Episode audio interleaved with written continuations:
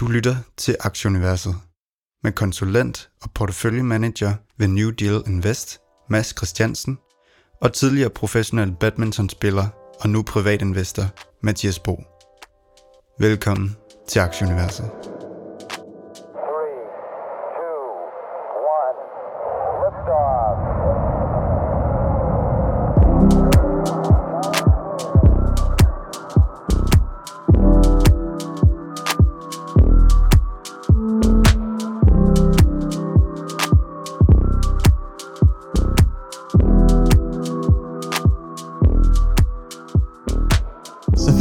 Til 67. 20. udgave af podcasten Aktieuniverset.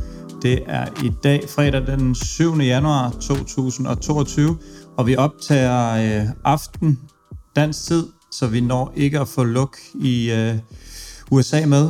I dag der har vi øh, den klassiske nyhedsrundtur. Den indeholder blandt andet lidt øh, update fra C-Limited. Der er noget nedjustering øh, hos øh, Mercado Libre. Vi har noget Alibaba, eller Baba, som jeg ynder at kalde den, lidt news der. Vi skal lige rundt om de, øh, de grønne aktier, og vi skal også lige kigge på lidt øh, uran i den forbindelse. Og øh, dagens program, det er bragt til i samarbejde med HelloFresh. Øh, de her måltidskasser er bragt direkte til døren. Og øh, Mads, hej, gamle dreng. Hej, hej Mathias. Gamle Hej. dreng, unge dreng. Unge dreng, ja. i forhold til dig, måske lidt, men øh, gam, gammel, gammel vin på øh, nye flasker. Hvad hedder det? gider, gider du godt lige at stoppe? Altså, Det er bare, så- det, så er vi tilbage ved det gode gamle. Altså, man sætter sig ned her og tænker, nu skal det være hyggeligt, og så er det bare Så får man det stråle. lige i hovedet. Ja. Ja, nå. Så. Mads, lad os lige øh, vende tilbage til Hello Fresh, og øh, har du lidt, øh, hvordan er det, det går med den, sådan kursmæssigt har det, har det også været med, med tech ned her de, de sidste par måneder?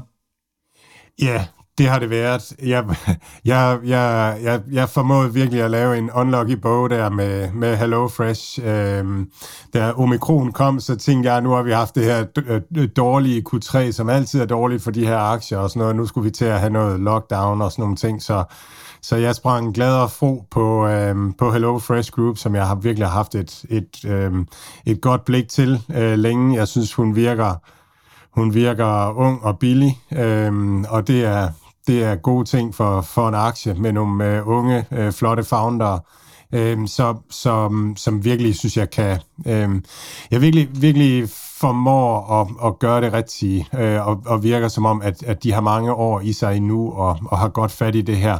Så, øh, så jeg sprang på, øh, og det har jo bare været, det har jo bare været øh, totalt øh, nedtur.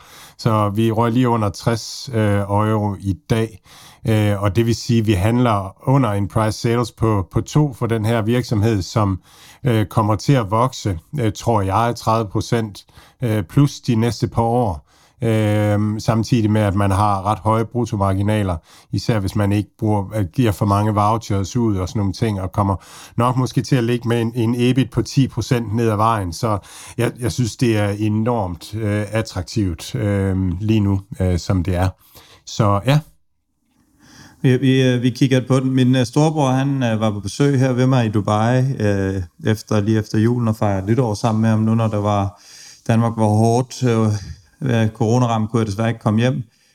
Øhm, han, de har prøvet, deres familie prøvet de her øh, hvad hedder nu, vegetarkasserne, der var de faktisk svært til, øh, tilfreds med. De, øh, de synes, det var, øh, det, var, det var rigtig godt, så det kan man jo altid øh, eventuelt prøve, og, øh, og så gør man også noget, noget godt for, for miljøet den vej igennem. Og hvis man har lyst til at prøve det, så kan man benytte øh, rabatkoden, der hedder aktie, og så får man 30% på første og anden kasse, og derefter 10% på tredje og 4. kasse, og det gælder kun nye kunder. Cool. Lad os øh, komme i gang med, øh, med dagens øh, indeks. S&P nede indtil videre 2% cirka for, for ugen. Nu får vi jo, som jeg sagde, ikke luk med, så vi kan ikke helt. Vi håber, vi kan hente lidt af det tabte hjem, som det pt. ser ud til. S&P nede cirka 2%, Dow nede 0,4%, Nasdaq nede 4,5%, DAX'en er rundt nullet, C25 ned med 5% for ugen, primært trukket af Novo ned 7, Vestas ned 8%, og så øh, den her 10-årige rente i USA, som øh, er eksploderet 1,78, 10% op for ugen, olien lige omkring øh, de 80 US dollars. De her kraftige øh, stigende renter, Mads, det gør ondt på tech. Det har vi set øh, tirsdag og onsdag. Ja, vi havde øh, øh, Fred Liu, som er, er fund manager i Hayden Capital. Han, øh, han var ude med hans øh, Q4-brev øh, til investorerne, og, og jeg synes egentlig, han havde et, et interessant take på det. Uh, han, han har en fond, som minder meget om Shore Spring Partners, og også minder meget om New Deal Invest, som er sådan meget fokuseret på unge uh, virksomheder, voksne virksomheder, det vil sige virksomheder, som er før at man, man rigtig bliver profitabel, man investerer stadigvæk for fuld hammer øh, i vækst og i at tage markedsandele. Og det er jo netop den her sektor, der er blevet ramt rigtig meget. Og, og Hidden Capital er nede med, øh, med, med 16 procent i år. Øh, de er nede med 15 procent i november og 21 procent i december. Altså det er virkelig bare en ordentlig, øh, ordentlig omgang i møllen for, for sådan en fond. Han, øh, hans take på det her øh, med rotation og sådan nogle ting, det var, at normalt, når vi har en, en øh, normalt, når vi har en, en, øh, en drawdown i aktiemarkederne og i tech, så er det normalt alle dele af markedet, der, der ryger ned. Øhm, og, men den her gang, der har det jo netop været rentefrygt og frygt for stigende renter, og det har betydet, at, at investorerne har ikke kunne flygte til obligationer øh, for at få sikkerhed, fordi det er ligesom der, man har forventet, at smerten kommer fra. så derfor mener han, at, at så er pengene flyttet over i netop i, øh, i finansielle aktier, i øh, råvareaktier og, og value-aktier i det hele taget øh, fra, øh, fra tech-segmentet og over i, øh, også over i, i big tech, som, som vi har oplevet. Jeg synes egentlig, det, det giver meget god mening og, og er meget, ja, ja, ja det, det synes jeg var, var meget spændende. Der kom en øh, jobrapport her for ikke så lang tid siden, og den skuffede også fejl. Øh, der blev kun 199.000 nye job mod 477.000 forventet. Øh, arbejdsløsheden faldt så til gengæld på den positive side nede, eller nede på, på 3,9 procent, og det er det laveste i, i pandemien. Øhm, det er sådan ligesom herhjemme, øh, eller nu siger jeg herhjemme, jeg sidder i Dubai, det er ikke her, men i Danmark og Europa, så er der også øh, i USA stor mangel på arbejdskraft. Der er rigtig mange, som i, i pandemien er gået på pension, og der er rigtig mange, især kvinder, som er, som er blevet i hjemmet og, og passer børnene, i stedet for at returnere til deres arbejde. Og det begynder de altså at lide øh, under derover også, og det gør simpelthen, at, at øh, den, her, øh, den her jobrapport kommer ud og er så skuffende, som den er. Jamen, og, og jeg, jeg har også øh, hørt et sted, at der er forsvundet en masse unge ud af, af arbejdsmarkedet, øh, og det er jo simpelthen fordi, de er, er blevet gig-arbejdere, øh, arbejder for delivery-virksomheder, hostler sig frem, arbejder inden for, for Web 3.0 og sådan nogle ting. Det er det, jeg talte om, at, at arbejds arbejdsmarkedet og den måde, vi strukturerer det på samfundsmæssigt, nok trænger til en, en opgradering for, at man kan omfavne den her nye måde, øh, folk arbejder på. Så må man jo sige, hvis, hvis det tal skuffer, så burde det jo være anti-inflationært. Og, og vi har jo haft Katie Woods ude og, og sige, at, at hun mener, at at, at inflationen nok er overvurderet, fordi at vi begynder at have en del på lagerne hjemme i øh, virtuelle rummet og, øh, og i garagen og, og, og så videre. Og jeg synes også, øh, jeg hørte bare refereret, at Lars Tvede også var ude med, med lidt af det samme, at, at, øh, at nogle af de her ting er begyndt at vende, så, men det bliver super spændende, hvad, hvor vi skal hen af med, med renten. Hvis det viser sig at være overvurderet, så kunne man måske forestille sig, at det kunne gå hurtigt den anden vej med, med nogle af de her tech-aktier. Øh, jeg, jeg læste, hørte til gengæld også nogle, øh, nogle gutter, der var ude og tale om, at, at der nok ikke går så lang tid, eller i hvert fald en, en relativt stor sandsynlighed for, at vi skal se et, et to et total foran de her amerikanske 10-årige øh, renter. Så øh, nu ligger vi omkring de der 1,80 som nævnt, og øh, ja, der er nu der selvfølgelig ikke så langt op igen, som, som der har været. Så øh, det er nok noget, vi skal forberede os på på et eller andet tidspunkt, øh, kommer måske i en dag i år, så, så vi, må, vi må holde lidt øje med det. Men at det er klart, at i det her usikre marked kommer der sådan en, en, en jobrapport herude i dag, så ryger tingene instant i rødt. Det så ellers, øh, det, så ellers, det noget lige at åbne fint med, med, med lidt grønne indeks, i hvert fald i, i Nasdaq'en var op, og så kommer det her, og så røg øh, Nasdaq'en ned i, i minus 1, og nu har vi så rettet os lidt siden. Vi kan håbe, vi kan kæmpe den hjem. Øhm, og øh, ja, under alle omstændigheder, så, så tirsdagen og, og onsdagen, og de her renter for alvor steg, det var, det, var, det var en forfærdelig dag at være, være tech-investor. Man, øh, man får virkelig, virkelig testet sin, øh, sin smertetærskel her i, i de sidste par måneder, så, øh, så det, det er lidt hårdt. Vi håber på, på bedre tider, og, og mandagen så også rigtig god ud med, med store stillinger, så tænkte vi, nah, nu, nu kunne man håbe, at det her øh, tech, øh, hvad hedder det nu, growth rebound kom, men øh, det var et øh, meget øh, kortvarigt øh, comeback. Mathias, hvis jeg skal prøve at forklare dig som indeksinvestor, hvordan det føles lige nu som tech-investor, så, så tror jeg nok, at, at du skal prøve at tænke badminton, og så forestille dig, at du står i den her semifinale, du har trænet til hele året, og du er, du er bagud med, med 17-3 øh, i, i, i sidste sæt, og, og skal på en eller anden måde finde vej, og, og, og det hjælper ikke noget at klappe din marker i numsen, fordi at han, han hænger altså med skuffen. Så, ja, så jeg, troede, du skulle, jeg, troede, jeg, jeg troede, du skulle til at sige, at, der, at, at jeg skulle prøve at tænke over, og hvad hedder det nu på, at der var nogen, der puttede LSD i min, uh, i min drikdunk, og det vand, jeg skulle drikke, inden jeg skulle på banen, eller et eller andet, for det er så, så rundt så, så er man i hvert fald lige pc, det vil jeg sige, det, det, det er jeg også med, med investeret i, i både til Limited og Opstart, men um, de to vender vi, vender vi lige tilbage til, fordi jeg vil gerne lige starte lidt i, uh, i Kina, Øhm, Alibaba har jo kørt øh, rigtig godt, faktisk op øh, 15% tror jeg, siden øh, 29. Øh, december. Charlie Munger, vores, øh, vores gode kammerat øh, over for USA og Berkshire Hathaway, han har købt privat, ikke i, i deres regi, men, øh, men privat har han, øh, han købt tilbage. Og øh, det her med at tro på, at den kinesiske regering er færdig med at dunke dem i hovedet, øh, det er de nok ikke helt, men omvendt så har, så har de også været ude og sige, at øh, jamen, de vil gerne dele ud af den store lavkage, og for at få en størst mulig lavkage, det, gør også, det, det, det betyder også, at de her firmaer skal have gode øh, vækstmuligheder, så, så de kan bidrage til den her lavkage, som så skal gæres i små stykker og deles ud til folket. Så det er sådan lidt en, en, en dobbelt, øh, man kan sige, det, det er lidt i pose og sæk, de, de gør her, så det er sådan lidt modvisende. Øh, men, øh, men det virker som om, at, at Alibaba i hvert fald på den korte bane er færdig med at falde, og han har da i hvert fald gjort et godt køb, fordi han er kommet ind for en uges tid siden, og siden har det bare set øh, rigtig godt ud der.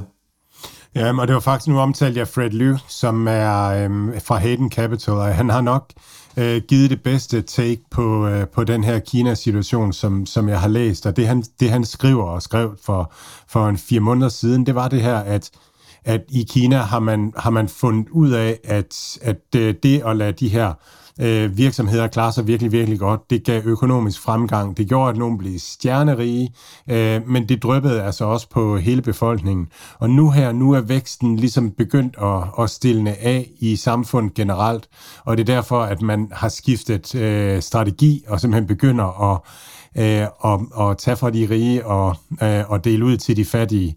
Øhm, og det, ja, det, vi må se, hvordan det går. Jeg kan huske back in the days, at der købte øh, Berkshire Hathaway, de købte PetroChina på et tidspunkt, den, den store kinesiske olievirksomhed, og så doblede den, og så læssede de af, og så øh, siden der tror jeg ikke, det har været, været nogen fantastisk investering. Så de har altså næse for det der Kina noget, de der to ældre herrer der. Så, ja. Ja, jeg, så altså, jeg sidder jo stadigvæk, som jeg har sagt, og overvejer, om, om man skulle lidt ind i noget af det her øh, Kina, og der, der er Alibaba nok øverst på min, på min liste. Det kunne også være Tencent, det kunne også være den her Futo Holding, som jeg har nævnt nogle gange. Øh, men, men det er ikke sådan, at man sidder øh, hvad hedder det nu, smurt ind i selvtillid for sine aktieinvesteringer på, her for det seneste. Så det er jo det nok, der gør lidt, at man, man holder, holder fingrene for salgsnappen, fordi man, er, man er fuldstændig blottet for, for alle investeringsselvtillid i øjeblikket. Så, jeg er helt sikker på, at så, folk gerne vil vide, hvis du, uh, hvis du investerer i det. Køber, altså. Og så går, og så går bare gå kæmpe short Alibaba. ja, det kan du i hvert fald sige, da jeg har uh, købt ind i opstart, uh, som jeg måske lige kan tage. Det gjorde jeg tirsdag ved åbning. Uh, det viste sig at være dumt. Uh, 146 noget måtte jeg give, og jeg, jeg tror, i skrivende sund er vi allerede nede 18 procent. Så øh, der kan man da snakke om bare at sprøjte skillinger ud af vinduet. Men øh, det er selvfølgelig ikke til at vide. Det kunne også have gået den anden vej, men, øh, men det var lidt voldsomt i hvert fald. Og så, så sad jeg sådan lige og tænkte og kiggede, kiggede casen igennem igen, for ligesom at se, om, øh, om, om om der er noget, jeg har, har misset, og det er der givetvis, men, øh, men det jeg sådan ligesom så, og, og hovedargumenterne for det, det er i hvert fald noget, som vi har tidligere snakket også om her. Bærargumenterne er tydeligvis, at de primært har to kunder, som, er, øh, som står for henholdsvis 56 og 28 procent af, af omsætningen. I den her øh, pandemirecession i Q2 2020, der faldt deres øh, lånvolumen og revenue med henholdsvis 86 og 73 procent. Øhm, og selvom der, er sådan, at der har været et, et, et kæmpe fald i den, så, øh, så handler den stadigvæk 22 gange, øh, hvad hedder det nu, 12 måneders øh, salg og det er, det er en del højere end de her andre fintech-stocks. Øhm, så, øh, så, så det er sådan bear-casene. Øhm, øh, hvad, øh, bull-casene, der har vi det her med, at deres primære hvad hedder det nu, operation, det er inden for personlig lån, hvor, øh, hvor, de, hvor det er en samlet markedsværdi på 81 milliarder US dollar. Øh, så er de lige startet med det her øh, billån, og der er et samlet øh, hvad hedder det nu, marked på 672 milliarder, øhm, som, som de selvfølgelig kan hvad hedder det nu, nyde godt af på, øh, på sigt. Så det er sådan ligesom, altså potentialet er ligesom ligesom til stede, og så er det så spørgsmålet, om de får, får eksekveret på det. Øh, og det er klart, at, at skulle en af de to øh, store kunder øh, trække sig, jamen så, så, er der ikke, så, er der ikke meget, øh, så er der ikke meget tilbage i, øh, i opstart. Men, øh, men altså, ja, som, som sagt, så, øh, så, så klarer de sig rigtig godt, og, øh, og hvad hedder det nu, øh, ja, jeg tror også, de har formået at, at lave noget, øh, noget overskud. Nu fik jeg ikke lige skrevet det ned, så det må jeg heller lige lade være at, at nævne, øh, uden at være helt sikker på, hvad det var. Jamen, og man kan blive helt svimmel, når man prøver at regne på sådan en, en valuation, og så prøver at regne på, hvad er upside, og hvad er sandsynligheden for den, for den upside.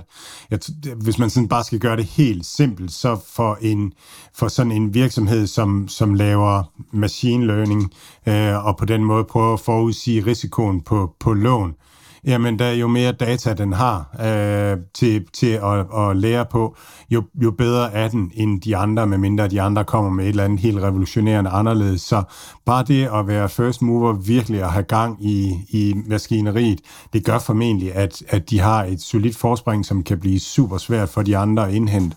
Så man kan sige, selvom at de mister en kunde, markedet vil helt sikkert reagere fuldstændig vildt på det, hvis de mister en kunde, men, men derfor, kan det, derfor ændrer det ikke nødvendigvis på, hvad, hvor de er om, om fem år øh, i virkeligheden. Så jeg tror mere, det er, altså, det er, man må lukke øjnene, og så, øh, og så have sådan en aktie, og så så, så, så tag den frem om fem år og se, lykkedes det eller lykkedes det ikke. Øhm, det der med at regne på det, det er simpelthen for svært, fordi man kan sætte alle mulige tal ind i sit regneark om, om, om fem år, som du var inde på, nogle sindssygt store TAMs, altså totalt adresserbare markeder, som, som de kan have øh, og ramme, ramme efter.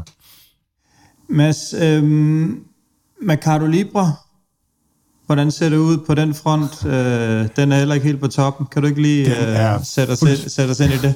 Jo, den er lige så stabil som de andre, altså den pløjer nedad. Øh, den, blev, den blev nedjusteret øh, i dag. Øh, der er jo rygter i markedet om, at, at, at der kommer et ret stort øh, mis øh, derude øh, her i, i, øh, i Q4. Øh, og det er jo sådan, at, at der er de her... Øh, der er de her rapporter, alternative datarapporter. Der er en, en, en virksomhed, der hedder Jibbit, der laver nogle svimlende dyre rapporter, hvor de, hvor de forudsiger, øh, hvad, hvad tal virksomhederne kommer ud med. Og hvis man som fond har volumen til at, at købe de her Jibbit-rapporter, jamen så har man jo mulighed for at handle efter dem. Og, og de er rigtige en gang imellem, eller de er rigtige, de er, de er, de er, de er nok overvejende rigtige, ellers så var der ikke nogen, der gav mange penge for dem. Men en gang imellem, så er de altså også forkerte. Så det er, jeg tror ikke, det er vindende at komme løbende efter fondene, som, øh, som har haft adgang til de her Jibit-rapporter først. Øh, der tror jeg, man er nødt til at acceptere, at, at omkring regnskaberne, der skal man nok ikke handle de her virksomheder, fordi at der er nogen, der ved mere, end, end man selv gør. Så, øh, så, og det, det forsikrer man sig mod ved at være, bare være lang, altså være langsigtet. At, at så kan man i hvert fald ikke tabe til dem, der ved mere øh, end en selv. Hvad, hvad, var, var der et tal på den nedjustering? Mm, jeg tror, det var faktisk ret vildt. Jeg tror, det var fra, øhm, fra, fra omkring 2.000 i price target, og så til et, et price target, der lå 8% over dagens øh, åbningskurs, det vil sige, det vil sige 15% over den aktuelle kurs. Øhm, ja, så, så ikke så meget, ikke så meget upside der.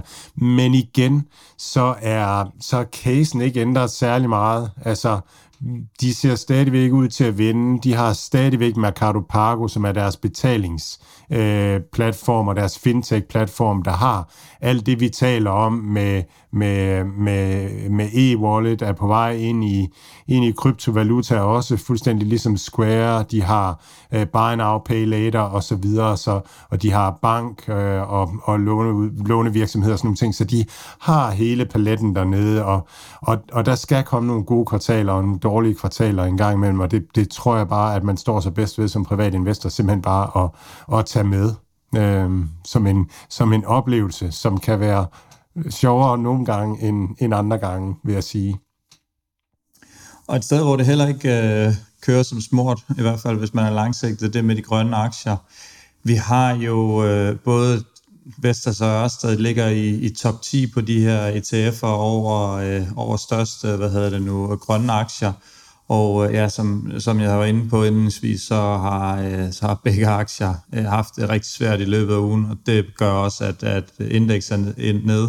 Den her ETF INRG i euro, den er ned 8% for ugen, og det er jo ja, ret meget for en ETF i, i sådan relativt, relativt stabile aktier, 37% nede siden toppen i februar.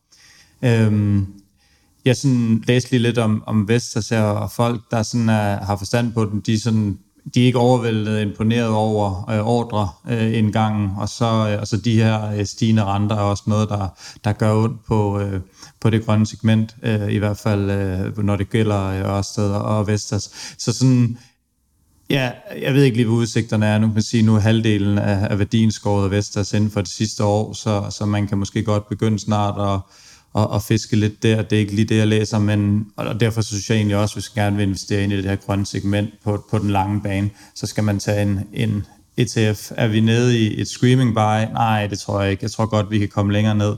Men jeg er ret overbevist om, at, at de her ETF'er på, om fem år er, er væsentligt højere end, end det her niveau, vi, øh, vi befinder os på nu. Så, øh, så hvis man bare har, som var inde på, har lidt selvtillid tilbage, så kunne det godt være et, et sted, man skulle, øh, man skulle kigge hen der. Øhm, så læste jeg en spændende artikel omkring øh, mit øh, øh, uran.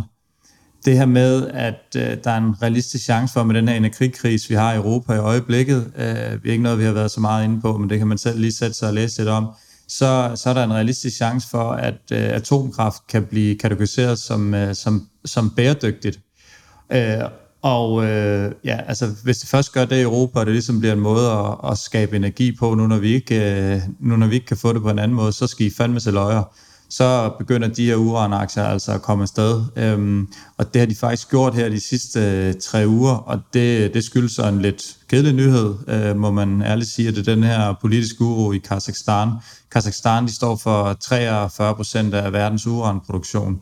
Øhm, Regeringen de var ude her på første dag i 2022 og, og doble øh, benzinpriserne, og det øh, har jo så givet øh, ja, masse protester øh, omkring øh, nationen, så der er en, en masse baks med, med Kazakhstan og en, og en kæmpe mester, som er ikke helt tilfreds med, at folk ikke øh, accepterer det.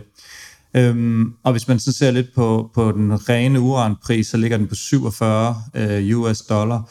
Og jeg øh, dengang havde lavet det her lidt grundigere øh, hvad hedder det nu, øh, indlæg med, med uran, der mener jeg, kunne huske, at, at den australske regering, øh, de forecastede, at, at den skulle op på, på mellem 60 og, og 80, mener jeg, det var inden for de næste 2-3 år. Så der er stadigvæk øh, god vej op, øh, hvis, øh, hvis man vil kigge den vej. Hvordan har uranprisen sådan været på, på lang sigt, hvis man går 10 år tilbage? jeg har ikke fulgt den i 10 år, men her på det, på det seneste er den, er den stedet øh, relativt. Jeg mener, den var nede omkring i en, en 28 her for, for indtil ja, for, for halvanden år siden eller sådan noget. Så der, der, er kommet godt, der er kommet godt gang i den. Og det er jo selvfølgelig primært både, at både Kina og, og Indien, de, de producerer øh, hvad hedder det nu, deres, deres primære eller, øh, energikilder på, øh, på den her måde.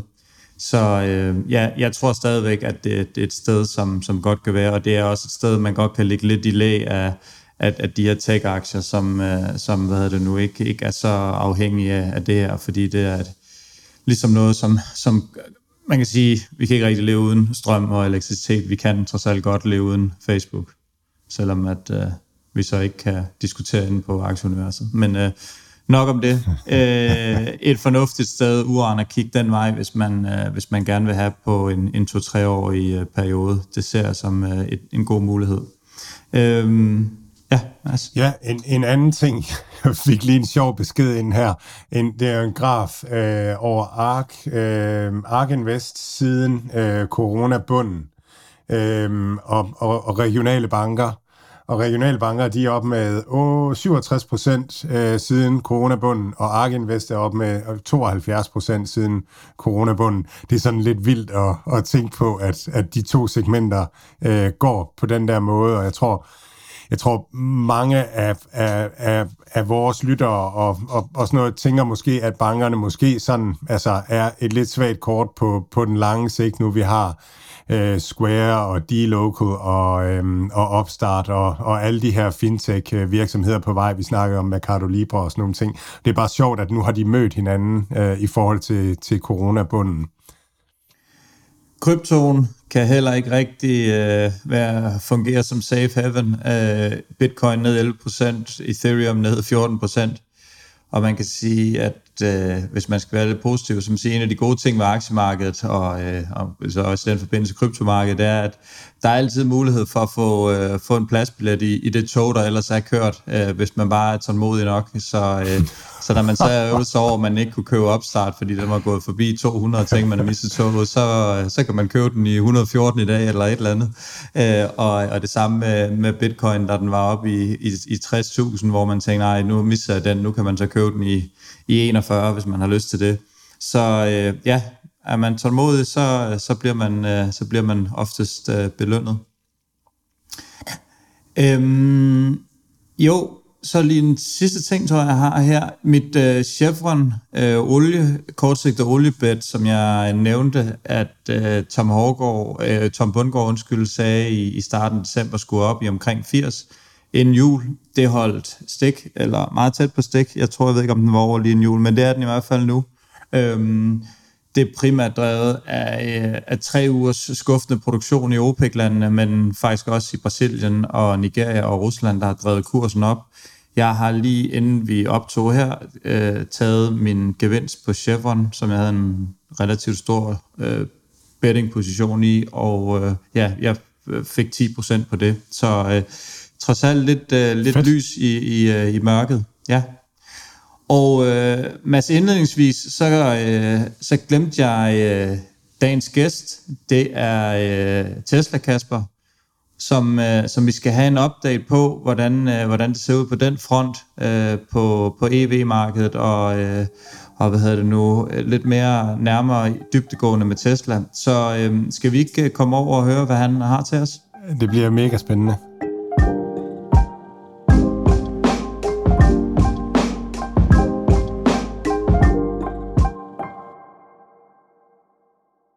Alt, hvad Mads, Mathias og deres gæster siger, er deres egne meninger. Det er ikke finansiel rådgivning. Denne podcast er udelukkende ment som information og skal ikke bruges til at lave beslutninger om investeringer. Mads, Mathias og kunder i New Deal Invest kan have positioner i de virksomheder, der tales om i podcasten. Tesla Kasper, som vi ønsker at kalde dig. Øh, tak fordi du øh, vil være med. Godt nytår og velkommen tilbage. I lige måde, og tak. Ja, fedt at have dig med, Kasper. Selvfølgelig. Vi skal jo, øh, ja, selvfølgelig så snakke lidt om, øh, om Tesla. Øh, hvad der er, hvad der er op og ned, øhm, og hvad, hvad breaking er. Så kan du ikke lige starte med det sidste? Hvad, hvad er nyhederne omkring Tesla? Øh, det sidste nye, det er jo, øh, det er jo salgstallet for, for Q4, ikke? Øh, eller leveringstallet, hvis man kan sige det sådan. De kalder det delivery numbers. Uh, som, altså, det, de blew it out. Øh, en hver, jeg tror næsten en, en hver Bulls uh, tal uh, var under det, eller under det, uh, det reelle tal faktisk. Uh, jeg tror ikke, der er nogen, der estimerede så højt. Uh, så det var, det var helt vildt. Det var fantastisk at se. Så, hvordan, hvordan kan det lade sig gøre?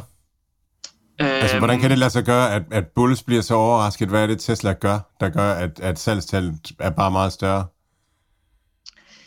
Jeg tror, det er en, det er en kombination af to ting. Uh, en ting, eller den første i hvert fald, det var, at Elon, i, jeg tror, det var i starten af december, uh, havde han sendt en, jeg tror, det var en intern mail, og så han kommenteret på et eller andet, uh, om at de ville koncentrere sig om ikke at levere, altså push i, uh, i sidste kvartal, som de plejer at gøre.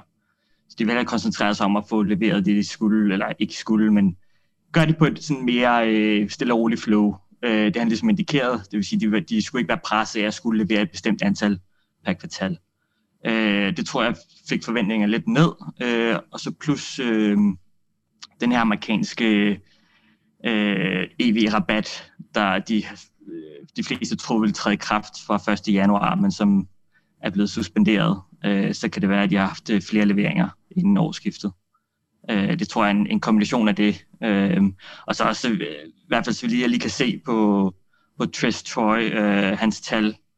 Øh, så det, der kommer ud af Kina, øh, det overrasker ham rigtig meget også. De producerer helt vildt, og helt vildt mange. Altså, det, det går super godt for den fabrik i Kina. Så og de, og de her tal, de kom ud lige, øh, jeg mener jo lige en nytår. Øhm, Kasper, har, har du nogle af tallene, hvor meget bedre de var end, øh, end forventningerne? Øhm, jeg mener, konsensus fra analytikerne var omkring 270.000, øh, eller 265, og vi så på 308.000, ikke? Øhm, det var jo, jeg mener, det var 16% beat, hvilket er helt usædvanligt. Det plejer ikke at være så højt op. Og ham, øh, der er mange, der følger, øh, som følger de her tal, og han, han, øh, han elsker at gøre det. Han, øh, det har ham alle øh, kigger på, øh, når han estimerer sine tal. Øh, han var også under, men sidst i, i quarter, og det begyndte han også at stige rigtig meget, fordi oh, nu kunne han se, der begyndte at registrere rigtig mange ting og sådan noget. Øh, og selvom han, han bombede det op rigtig mange gange, så ramte han det stadig ikke. så det, ja. Men Kasper, der er også noget med, altså der er også noget med produktionskapaciteten, der hele tiden sådan, øh, at der hele tiden er usikkerhed omkring, hvor, hvor, hvor langt hen man er ud med udrulningen af, af produktionen og sådan noget. Var der også en overraskelse der? Øhm, ja, altså, men, de kigger jo fra, specielt på Kina, lige på, på Fremont, øh, deres amerikanske, en amerikanske øh, øh, fabrik, øh, der hører vi ikke så meget. Jeg mener, de estimerer, øh, jeg tror det er 450.000 om året. Øh, øh, men, men den i Kina, den, den svinger lidt, og det er fordi, de kigger fra måned til måned, hvor meget kommer der ud. Øh, øh, det kan de nemlig se, hvor meget eksporterer de. Der, der, tallene for hver måned øh, bliver øh, angivet af, af de kinesiske myndigheder. Så det kan de ligesom se, hvor meget de så produceret. Og så er det, øh, det er lidt svært at, at vurdere, fordi hvor mange øh, skift har de, øh, hvor mange helligdage har der været, hvor mange ferier og sådan noget. Øh, så, så det svinger lidt en gang imellem, og så nogle gange så overrasker det, og nogle gange så er det så lidt mindre. Øh, men det kører, altså det har kørt godt her. November og december har de jo kørt det rigtig højt. Jeg tror, det er 600, over 600.000 øh, om året i run rate. Øh, hvad så med, med produktionen fremadrettet? Hvad, hvad, kommer så, hvad, hvad, hvad skal man se efter der? Hvad, hvad kommer til at afgøre det? Hvad, hvad, hvor kan overraskelserne øh, ligge? Øh, overraskelserne eller skuffelserne?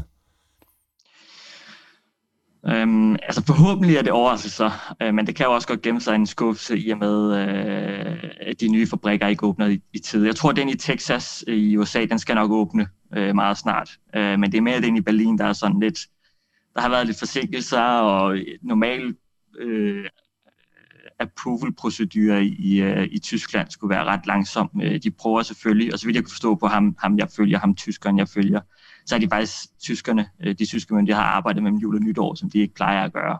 Så de gør en ekstra indsats for at få den her øh, godkendt fabrik og få den startet. Men der skulle være nogle, nogle ting, som gør, at den, det, det kan være lidt svært at, øh, at få den her godkendelse. Så det, det kunne være en skuffelse, hvis det her det bliver skubbet øh, ret meget. Øh, for det forventning er faktisk, de, de åbner her i Q1 øh, og begynder at producere. Ikke? Øh, jeg, jeg så lige i går, at de er blevet godkendt. De har fået godkendelse til at producere, øh, jeg tror det er 2.000 flere øh, testbiler, øh, altså testproduktionsbiler. Øh, så på den måde, at de, de har jo styr på deres produktion, sådan rimelig, eller i hvert fald rigtig godt styr på den. Så hvis de får øh, øh, approval her meget snart, så tror jeg næsten, de er klar til at bare køre på. Øh, så, så på den måde er det jo er det sådan rimelig sikkert, når det først de får øh, godkendt, så, øh, så kører de derud af.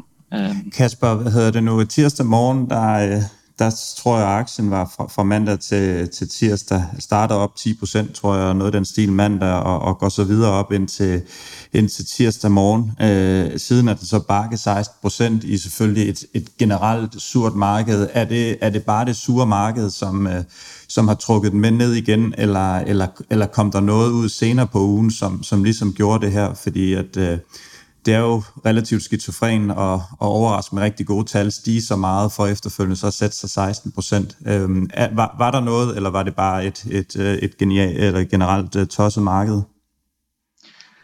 Øh, umiddelbart et generelt tosset marked. Jeg har ikke lige hørt om noget, der skulle være øh, så slemt øh, i forhold til, at den skulle falde så meget. Øh, så og grund til, at det steg, det var selvfølgelig de her overraskelses, eller de her, de her numre, ikke? Øh, og så er den jo faldet sammen med markedet. Man kan sige, jo højere den, øh, i hvert fald det synes jeg i forhold til, når jeg kigger på aktiemarkedet, når jeg ser noget, der, der ligesom løber højt, og det har et Tesla-aktie nu generelt, så falder de også meget mere. Øh, så, så jeg tror, det er generelt markedet, der, øh, der får den til at falde så meget. Øh. Jeg, jeg tror simpelthen også lige nu, at, at det er det er fonde, der, hvad skal man sige, der, der, der lidt, nogen kæmper for livet, og, og nogen kæmper for, for deres performance, så, så, øhm, så der er nogle, altså, alle fonde handler ikke sådan, ligesom de har lyst til i øjeblikket. De handler, de handler meget af nød og, og for at, at passe på sig selv og, og sådan nogle ting. Hvis man er en long-short fond, der har Øh, øh, noget mere risiko øh, på bogen end, end svarende til bare, bare det, den arbejdskapital, man har, jamen, så kan man godt have brug for at, at, at komme hurtigt af med nogle aktier, eller tage noget gevinst et eller andet sted, og, øh, og sådan nogle ting. Så, så jeg tror også meget, det, det handler om det. Kasper, hvad hedder det nu? Lad os, øh, lad os lige få kastet øjnene på øh, ja, konkurrencesituationen. Der er jo ingen tvivl om, da vi havde det med sidste gang, der snakkede vi stadig om, at øh, uh, The Germans, de, de, de har sovet noget i timen, øh, timen de sidste 4-5 år. Uh, nu er det som om, at virkeligheden er gået op for dem, og der, der bliver kørt flere ressourcer. Kineserne kommer jo stærkt, det, det, ved, vi, det ved vi altid, og, og virker også som om, at de er i gang med at få lavet noget, der holder. Øhm, tag os lige igennem det. Vi kan bare lige starte her i Europa med, med tyskerne, og, og også gerne inkludere øh, ja, italienerne og franskmændene, hvis der er noget, som, øh, som er, holdbart derfra. Hvordan ser det ud med dem? Øh, altså fra, fra mit perspektiv ser det jo ikke så godt ud for tyskerne. Altså jeg ønsker jo, at, at vi alle sammen får elbiler i princippet øh, for klimaet og sådan noget. Øh, og ønsker egentlig også, at, at tyskerne som sådan er, også fordi de er tæt på Danmark. Øh, det er en god industri, vi, øh, vi øh, øh, får noget af her i Danmark også. Øh, men men når jeg, når jeg, jeg følger en, øh, en, en tysker, som, øh, som følger alle de tyske producenter meget tæt, øh, og det går ikke super godt. Øh, når man kigger på numrene. Hvad er, det, hvad er det, der ikke går så godt? Altså, hvad er det, de ikke kan i forhold til Tesla?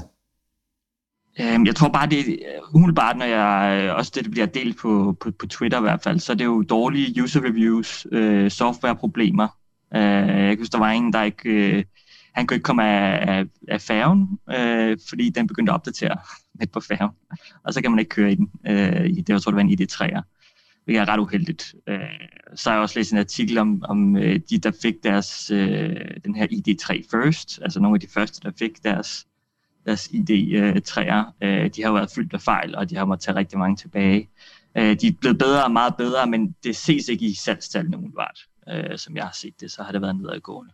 Også i Kina. Øh, ID4'eren mener jeg faktisk har klaret sig ret godt i Norge. Øh, men Og kan du ikke lige præcisere ID4'en? Hvad er det? Øh, ID3'eren? det er den lidt større. Det er en, det er en, øh, ID3'eren det er jo den lille kompakte, øh, de har, og ID4'eren det er den øh, lidt større CUV, øh, lidt mere firehjulstrækkeragtig. Men, øh, Og, og nu spørger jeg så uvidende, er det Volks, øh, Volkswagen eller BMW? ja, eller det er Volkswagen. det? Ja, undskyld. Okay, ja, det er tak. Volkswagen, jeg snakker om her, ja. Ja, udelukkende ja. Volkswagen. De har de her ID-branch, øh, de kører med øh, på elbilsiden. Ikke? Og, og de, de er nok de mest ambitiøse stadigvæk i forhold til tyskerne. Øhm, så, men, men Norge standen sig faktisk nogenlunde ud for, for ID4'en, men øh, de andre steder, der de bliver overhalet af Tesla, altså, øh, vil jeg sige. Så, øh. Hvad er forskellen på, hvad er det, hvad er det Tesla gør anderledes, eller altså hvis du ser på, altså det der, det er ligesom det der, der kommer ud, det er brugeroplevelsen, men hvad er det, hvad er forskellen på folkevogns, øh, hvad skal man sige, øh, produktion eller udvikling, og så Teslas produktion og udvikling, hvad, hvad er det en kulturforskel, eller er det, hvad, hvad er det, er det fordi det er vertikalt integreret eller, øh, hos Tesla, eller hvad, hvad, hvor tror du, at, at forskellen opstår? Altså den helt store forskel, som jeg ser, øh, i hvert fald i forhold til produktion, øh, det er, at de, de traditionelle øh, bilproducenter, øh, de, har jo, de har udgivet en, øh, en ny model af det samme mærke øh, hvert år, eller hvert andet år, eller sådan noget lignende. Ikke? Så de kommer med ændringer der, og så skal man købe en ny bil. Øh, det Tesla gør, de, de holder den samme ydre skal næsten, de ændrer den øh, så en gang med dem, ikke? men de kommer med opdateringer hele tiden, altså hver måned. Så du kan få leveret en, en Model 3 i den her måned, og så måske om en eller to måneder, så, så er den en lille smule anderledes, fordi de har opdateret et eller andet. Øh, og du får det ikke rigtig at vide, men det er heller ikke, det er heller ikke sikkert, at det har nogen sådan reel betydning for, for forbrugeren øh, som sådan. Men, men de, de har kontinuerlig optimering på deres produktion, øh, hvor, hvor som jeg ser det for, for de øh, traditionelle bilproducenter, så, så øh, kører de jo en model i øh, en overrække, og så opdaterer de den, opdaterer de produktionsapparatet, øh, og så kører de den igen, ikke? Øh, i stedet for kontinuerlige øh, effektiviseringer. Øhm, Hvor, hvor, det- hvorfor og det kan samme Tesla for- det? Og hvorfor, hvorfor, gør, hvorfor gør Folkevogn ikke bare det? Altså det samme. Hvorfor, hvorfor kan de ikke bare også løbende opdatere? det er jo noget, de har for software. Øh, for software, der har du jo løbende opdateringer for at gøre det bedre og mere sikkert og alt sådan noget. Øh, og det tror jeg bare, det har de implementeret i produktionen, fordi det fungerer øh, super godt, øh, og så kan de blive ved. Altså, de har, de har formået at, at, at komme ind i den her ligesom med software, øh, at de bare øh, opdaterer tingene hele tiden. Ikke? Øh, og det har Volkswagen også svært ved. De har jo, jeg tror, de har over-the-air updates, men det er sådan noget med, at de er meget små eller sådan noget. Så hvis det er nogle større, så skal du stadig ind til forhandleren, så vidt jeg kan forstå. Øh, så det, det, det har de også problemer med. Øh, det lyder som sådan noget innovativt. Altså, det, jeg synes, mange af de der øh, ledere, man, man hører på fra, fra USA, dem der virkelig, virkelig lykkes, altså, de, de virker jo super gode til at give ansvaret fra sig. Øhm, og det der, altså, jeg får sådan et billede af, at, at hvis Folkevogn, de beslutter sig for, for at ændre en eller anden øh, detalje på retstammen, eller sådan et eller andet i bilen, at, at så skal det omkring bestyrelseslokalet først. Mens Ja. at, at jeg har sådan en forestilling om, at i Tesla, hvis, hvis, hvis, ham, der, hvis ham, der ligesom har fået, er blevet ansat til at have ansvaret for retsstammen, han beslutter sig for, at nu skal den altså være krum i stedet for lige, at så, øhm, at så går man med det, øh, og at, det måske sådan giver en mere agil organisation, der, der kan rykke på tingene.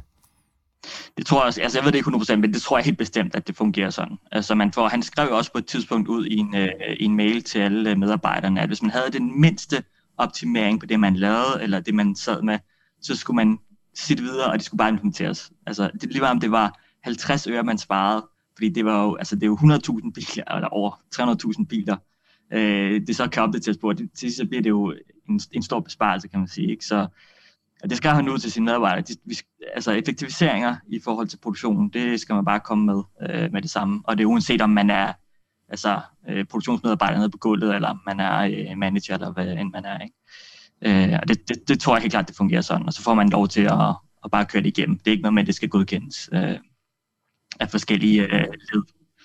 Kasper, lad os lige uh, få kigget lidt på Tungor. Uh, Kina. Ja. NIO er jo en af de aktier, når man snakker meget uh, hvad ved jeg nu, øh, spekulationsmæssigt, så NIO bliver tit nævnt som en af de her potentielle raketter. Øh, vi ved, at øh, kineserne er ufattelig effektive til at kopiere teknologi, og egentlig også et eller andet sted gøre det bedre, i hvert fald gøre det meget billigere.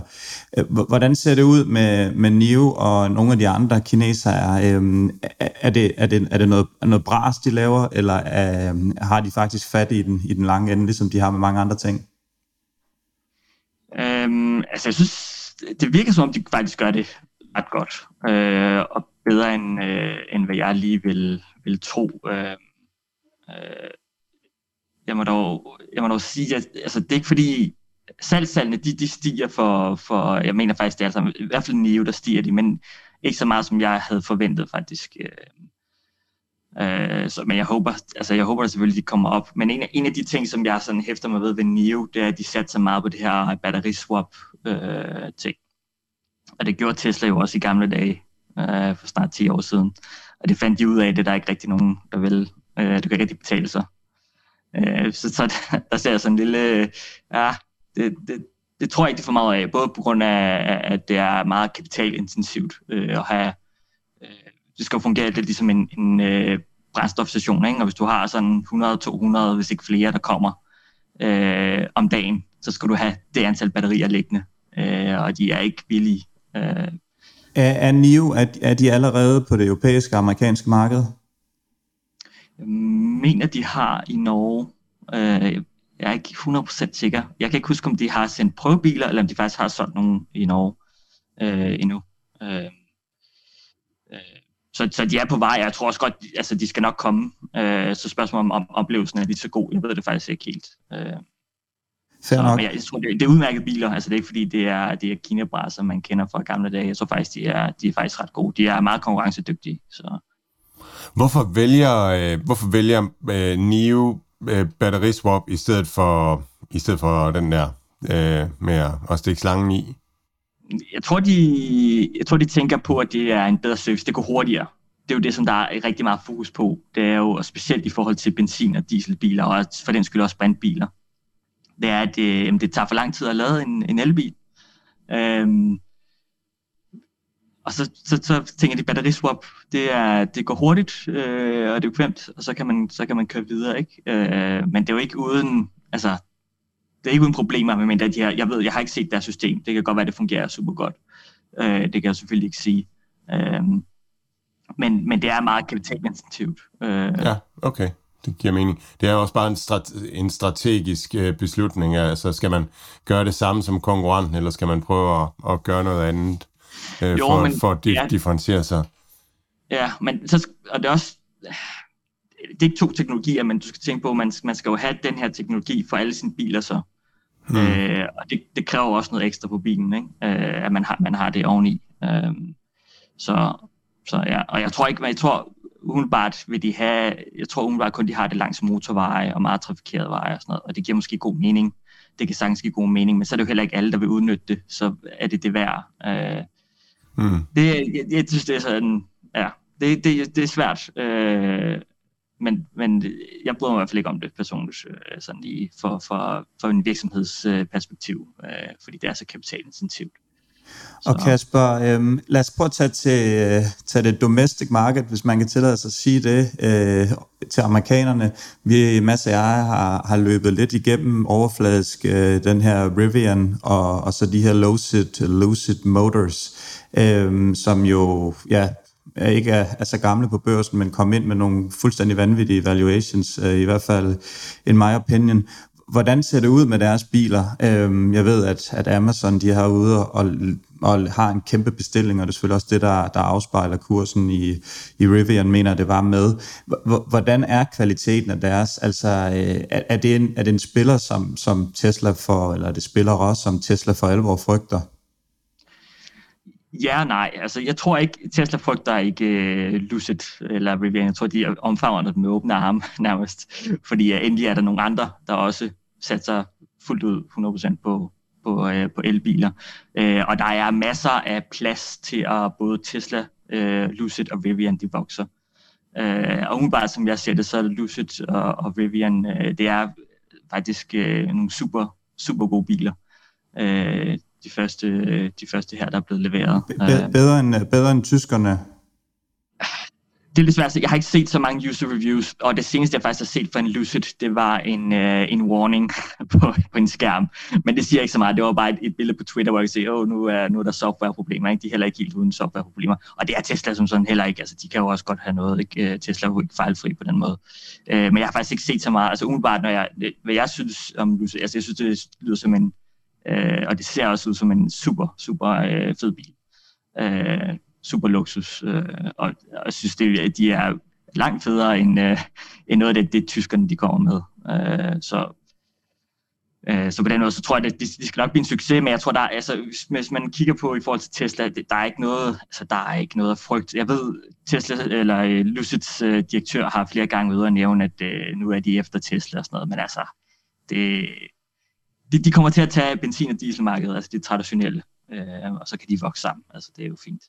Og Kasper, øhm, andre teknologier, altså man, jeg synes også, når man hører folk tale om det her, at man snakker om ja, rene hydrogenbiler og, og måske også noget andet. Har du, har du seneste nyt om, om, omkring noget her? Er der, er der noget andet, som, som for alvor er ved at, sådan at, at catche op på, på den her batteriteknologi? Uh, jeg vil næsten sige omvendt.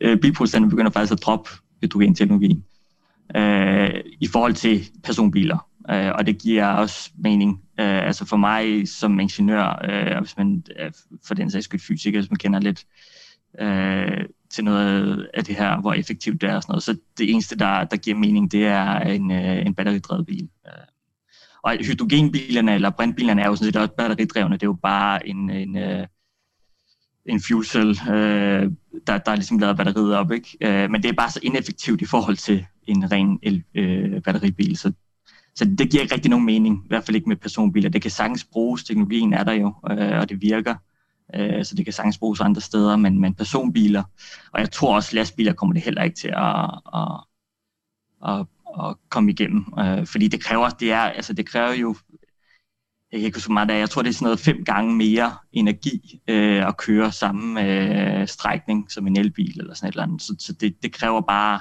det vil kræve, at vi, vi udbygger ekstremt meget vedvarende energi, det skal man huske. Øh, så så det, det virker som en ret urealistisk ting. Øh, og den eneste fordel, der sådan, de, de har, det er jo det her med, at de, de tanker hurtigere, og det er det. Øh, så de tungere, de langsommere, øh, så ja, det...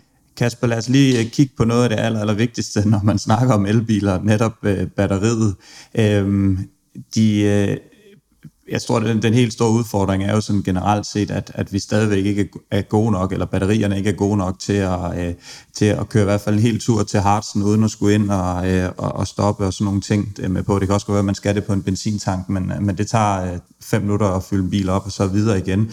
Lad os lige snakke om lidt om udviklingen øh, og, og, og, og farten af udviklingen heraf. Hvordan, øh, hvordan er det gået med det? Øh, ja, tag det bare siden, at øh, vi har haft dig med sidste, øh, det sidste seneste års tid eller noget. Øh, jeg tror, tror sidst, der snakkede jeg om det her Battery Day, øh, og der er de jo stadig i gang øh, med de her 4680's. Øh, de er lidt de er helt abnormt store celler, de har, de har udviklet. Tesla, øh, og de er jo optimeret til produktionen, så, så forhåbentlig bliver de billigere i forhold til, øh, det tror jeg, det skal de nok på et eller andet tidspunkt, med spørgsmål, hvor lang tid det går. Lige nu, kan du ikke lige, hvad, hvad er 4680? Kan du ikke lige fortælle om det? Øh, jo, i den, i den originale Model S, der har vi de her øh, 1856, og det er bare størrelsen på batteriet. Det er bare en, ligesom en almindelig øh, AA Øh, det synes jeg bare er lidt større, ikke? Øh, men de ser sådan ud. Det er sådan nogle cylindriske celler. Øh, og så har man 2170. Det er det, som vi har i Model 3'eren og Model Y'eren. Øh, det er det, som øh, Tesla også selv er kommet med med de her specs. Øh, og så har de så kommet med den her øh, helt nye øh, celle øh, 4680, som så er en del større. Altså den er, jeg ved ikke om, den er nærmest med en kaffekop eller sådan noget. Øh, den er i hvert fald ret stor i forhold til de andre. Øh, men det er noget med, at de har, de har set på nogle optimeringer i forhold til nogle forskellige ting, så det lige skal passe med de mål og sådan noget. Øh, men udover den, altså udover størrelsen, vi snakker om det, så er der også noget andet batteriteknologi, de vil putte i den celle, øh, i den battericelle. Øh, og det er, den store forventning er, at, at det er billigere, øh, øh og det kører længere, og det kan lade hurtigere. Øh, så forhåbentlig ser vi det snart. Nu ved jeg, at de har nogle, øh, nogle leveringer af deres øh, semi-truck øh, her sidste januar, nogle prøveleveringer til Pepsi, og forhåbentlig sidder de her nye celler i, i de her øh, semi-trucks, de her lastbiler, øh, så vi rent Altså, faktisk kan se, hvad, hvad, ja. hvad, hvad betyder det for, for, for boomer, der, der, der lytter øh, på det her? Altså, hvad, hvad, kan, man køre, kan man køre hurtigere, eller kan man køre længere? Eller, altså sådan, hvad, hvad betyder det for praktikken i, i at Øh. køre i, i elbiler? Jeg tror ikke så meget, jeg tror ikke så meget hurtigere, men, men øh, jeg tror, altså køre hurtigere. Øh, det er nok mere motoren. Øh, men øh, det, det betyder nok, at vi kan, altså det kommer an på, hvad Tesla bestemmer sig for. Enten så bliver bilerne billigere og beholder samme rækkevidde, eller også øh, får de mere rækkevidde og beholder samme pris, eller en kombination i princippet. Øh, det er jo faktisk det, som, øh, som de også, det er specielt prisen, de sigter på. Jeg mener, Elon han har udtalt, at omkring 300 miles, øh, jeg tror det er 600-600 kilometer, er det mest, altså er minimum, og så helst derover. Jeg tror ikke, jeg tror ikke man vil lave en, øh, øh, en 1000 km bil øh, og sælge den billigt. Så vil man hellere spare batterierne, og så dække dem over på nogle flere modeller eller et eller andet.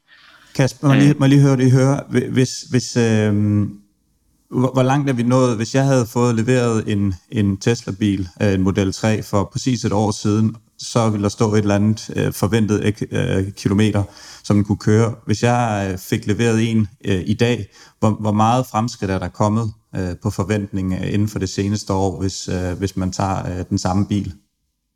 Altså du tænker på, hvor langt det kan køre, eller Ja, hvor, ja men hvor nu, mange for et år den- siden ville det måske sige 450. Hvor, hvor langt er vi nået i dag? Hvad, hvad, vil den, hvad vil den stå på i dag? Er der, er der sket noget, sådan, altså kan forbrugeren mærke, at jamen, hov, der, er- der er kommet, allerede nu er der kommet øh, ekstra, ekstra miles på?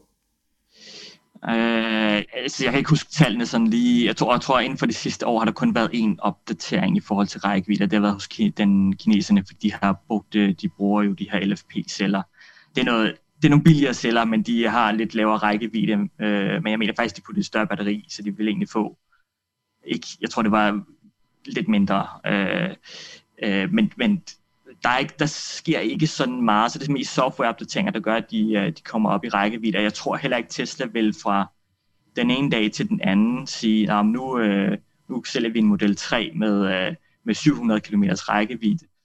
Øh, så vil de mere gøre det incremental eller sådan et eller andet, øh, hvor de så putter et lidt mindre batteri og holder nogenlunde det samme rækkevidde og sælger den til den samme pris, indtil det kommer op i volumen. Og så vil det begynde at øge måske, øh, alt efter hvad, hvad, hvad forbrugerne vil, vil have, tror jeg, øh, umiddelbart. Øh, fordi de tænker også meget på, på antal celler, de kan bruge, øh, fordi de har så mange andre produkter, de kan bruge cellerne i, så de vil helst ikke bare proppe alt for meget i en, i en bil, øh, hvis man kan sige det sådan. Så, Kasper, lad os lige prøve at vende tilbage til Tesla som, øh, som aktie.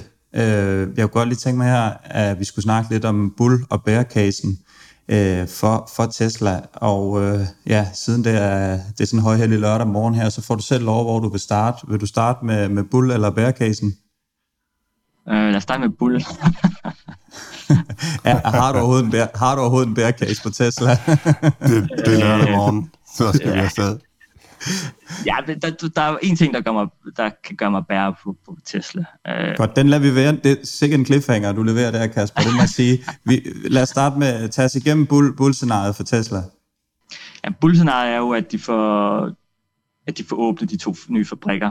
Uh, at de annoncerer endnu en fabrik, uh, forhåbentlig uh, i det her år. Uh, de får rampet deres uh, batteriproduktion, så de også kan få gang i deres, uh, i deres stationære uh, batterilæring uh, til energinettet. Uh, og så også få løst det her FSD. Det tror jeg så ikke. Det, det, det, det, det, er, det er en af de helt svære at, at forudse, men uh, hvis de får løst Hvad det, er her, så er FSD? det jo uh, full self-driving, undskyld. Ja, jeg skal lige passe på med de her forkortelser. Ja, uh, hvis de får løst de her øh, selvkørende biler, ikke? Øhm, så, så, så, så, så tror jeg, så kommer den sgu til at også ret meget, hvis de får løst det her på nogen som helst måde. Ikke? Øh, I den, enten i den ene eller, eller på den anden måde. Øh, det kan jo godt være, at de bestemmer sig for, at det er en lille smule til at starte med, og så ramper de øh, rent sikkerhedsmæssigt. Men øh, men, selv, men det vil selv, selv, selvkørende biler er vel ikke, uh, ikke realistisk i, i 2022. Det, det, det tror jeg vist. Så man, uh, det er vel et, moonshot, er det ikke, er det, ikke det? Altså, de, de er, de, de er tættere på, end man lige tror nogen steder i hvert fald. Uh, men det, det er svært at sige. Altså, hvis du skulle komme med, med et skud, så ville jeg sige nej, heller ikke i 2022. Uh, jeg tror, jeg vil skyde den. Selvom jeg synes, det er rigtig imponerende, det de har gang i. Men ud fra det seneste år, hvor jeg faktisk forventede, at de ville få nogenlunde løst det, så ah, jeg synes, der, der bliver ved at være et eller andet. så, så det skulle ikke undre hvis der også hele tiden er et eller andet i det her år. Så, så nok ikke lige, nej, nok ikke lige i det her år. Det tror jeg heller ikke. Og hvis, hvis de rammer, lad, lad, os prøve at, lad, os prøve at holde, øh, lad os prøve at holde det her selvkørende ud, men hvis du siger, at de får fat i deres, øh, øh, deres nye fabrikker, de får åbne, og, og det, det fortsætter med udvikling af tingene og sådan noget. Altså har du, har du et, et, et, kurs, et kurstal i hovedet, eller, øh, eller tænker du bare, jamen så, så følger det helt automatisk? Der er ingen tvivl om, at de har, de har fat i, øh, de har fat i investorerne. Det er, det er jo en af de, ja, sjov, selvfølgelig en af de mest fulde aktier, og, og der er mange, som, øh, som ja, har Tesla som, som religion næsten. Har, har du et eller andet tal i hovedet, som du siger, jamen det vil du ikke være super overrasket over, men, men omvendt vil være øh, ja, øh, et højt sat? Øh, der må jeg, det må jeg sige, der har jeg slet ikke noget tal, fordi jeg, jeg synes mange gange, at Tesla-aktien er disconnected fra det, som virksomheden i princippet er. Det kan man også godt se øh, på optionsmarkedet. Altså, Tesla har været mange gange optionsmarkedet øh, nærmest. Øh, øh, de, de udgør jo langt størstedelen af hele optionsmarkedet, og det, og det har jo en vis effekt på, på, på Tesla-aktien også. Øh, altså, der, ja, der er nogle, og nogle dage, så kan den gå den meget ned, uden der er sket noget som helst, og nogle dage, så går den helt vildt meget op, uden der heller ikke er nogen nyheder. Så, så det er sådan meget, jeg ved, jeg ved ikke, hvor den, hvor den skal være for at være ærlig. Men jeg tror, at den vil helt klart stige på, på, på gode nyheder, øh, hvis de fortsætter en god stime. Ikke? Øh, så, og hvad, hvad vil, øh, lige inden vi ser på bear-casen, hvad, hvad vil være et godt, øh, nu sidder man jo som, som mig for eksempel ikke ejer Tesla-aktien, og øh, ja, jeg har jo tidligere ytret min, min holdning omkring det, men jeg er ikke øh, ekspert, så jeg vil da heller ikke være for blåret og for, for stedig til, øh, til ikke at købe Tesla, hvis, hvis der var et, et godt spot. Hvad, hvad er et godt spot for, for sådan en øh, jubeloptimist som mig? At købe på? Ja. Altså, jeg tror personligt for mig selv, nu vil jeg jo snakke for mig selv, så tror jeg i hvert fald, vi skal i hvert fald under en, en 600-700 dollars. Øh, altså, sidst jeg købte var jo 580, tror jeg. Øhm, og, og jeg synes, det er svært at vurdere, hvor meget den værd, fordi jeg kan godt se argumentet for, jamen, hvorfor skal Tesla være, øh, være alle andre bilproducenter øh, sammenlagt øh, med at være end dem. Øh, øh, fordi de, øh, ja, de, de, de sælger, de har jo gode marginer, og de tjener rigtig mange penge lige nu, ikke? Men, øh, men at have så stor en, øh, en værdi øh, lige nu, det, det giver måske ikke helt så meget mening. Så, så altså, men ja, der, jeg vil nok begynde måske at samle nogen op, hvis det kommer derind under, øh, under 600-700 dollars. Øh, så jeg i hvert fald længere ned, så vil jeg nok samle nogle flere op, i hvert fald, det er helt sikkert. Men, øh, men okay. videre, så holder jeg mig bare i ro. Så. Ja, Fair nok. Hvad, hvad er nogle af de her scenarier for, at, at vi skal ned i, i det her øh, niveau øh, med andre ord? Hvad, hvad er bærekassen for, for Tesla? Det primære, som du ser det. Der kan selvfølgelig være mange faktorer, som, som øh, der kan være noget geopolitisk, og der kan være alle mulige ting, som, som gør, at det også bliver øh, presset ned et, et stort sell-off øh, generelt set. Men sådan, hvis man kan sige det snakkes, kig sådan kun på Tesla og, og, og, og virksomheden i sig selv. Øh, jamen, jeg, hvis jeg øh, skal fortsætte på den cliffhanger efterlod, så skal det være, hvis, øh, hvis Elon Musk kan distancere sig mere. Han har jo forladt, eller ikke forladt, men han har, han er jo ikke på earnings øh, Han kommer faktisk på Q4'en, fordi han har nogle produktopdateringer, øh, øh, som han gerne vil annoncere, øh, så vidt jeg har forstået. Øh, men ellers er han ikke med på earnings calls. Øh, og det, jeg synes godt, jeg kan mærke det. Altså, det er sgu ikke lige så fedt at sidde til earnings calls. Øh, og så, så har han også meget fokus øh, på SpaceX og noget af de andre. Øh, der er ikke så meget, det er som om uh, hele bildelen i forhold til Tesla, den kører lidt af sig selv. Den, den har han ikke så meget til øh, efterhånden mere. Øh, han fokuserer mere på de her selvkørende biler og AI og noget af alt det her rent softwaremæssigt. Øh, så på den måde, hvis han distancerer sig endnu mere, så kunne jeg godt forestille mig, at det vil ikke investorerne ikke være så glade for. Øh, og ellers er det dit, altså, ja, generelt, hvis, hvis de ikke får åbnet fabrikkerne i tid og sådan noget, men de overrasker. De overrasker altid, så, så jeg tror, øh, jeg tror ikke, øh, jeg tror ikke, der skulle være noget i vejen for, at, at de øh, får åbnet noget som helst. Så. Jeg, jeg tror bare, bare lige for at perspektivere på, på nogle af de ting, det er ikke fordi, jeg, jeg har en holdning til Tesla. Jeg ved simpelthen ikke, øh, jeg ved ikke, hvad den rette pris er, om, om den skal op eller ned. Men jeg kom bare sådan til at, at tænke på nogle ting her undervejs. Den ene ting, det er, at, at da, da Steve Jobs han forlod Apple, der tror jeg, Apple var 300 milliarder værd eller 300 millioner værd, et eller andet i den dur. Øh, og man er, man er tit oplevet nu. Øh, så en god hest kan altså godt blive blive ført videre af, af en okay jockey. Øhm, hvor man kan godt have tendens til at tænke, at, at det er jockey-afhængigt. Øhm, og så en, en anden ting, det var, at jeg så en, en kurve over antal blockbuster-butikker øh, i forhold til Netflix's øh, markedsværdi.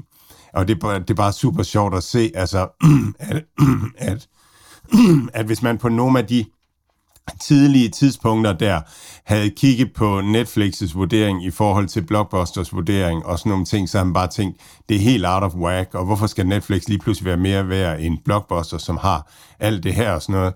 Så, så meget af det, der afgør øh, prisen på de her ting, det er simpelthen altså den, den, det fremtidige perspektiv. Øhm, og det er virkelig det, jeg tror, skiller dem, der kan forstå Tesla-vurderingen ad fra dem, som, som synes, det er helt vanvittigt, at at, at, at det er, hvor meget man køber ind i, i det, som Tesla er i gang med at gøre i, i verden ja. og, og bygge derude.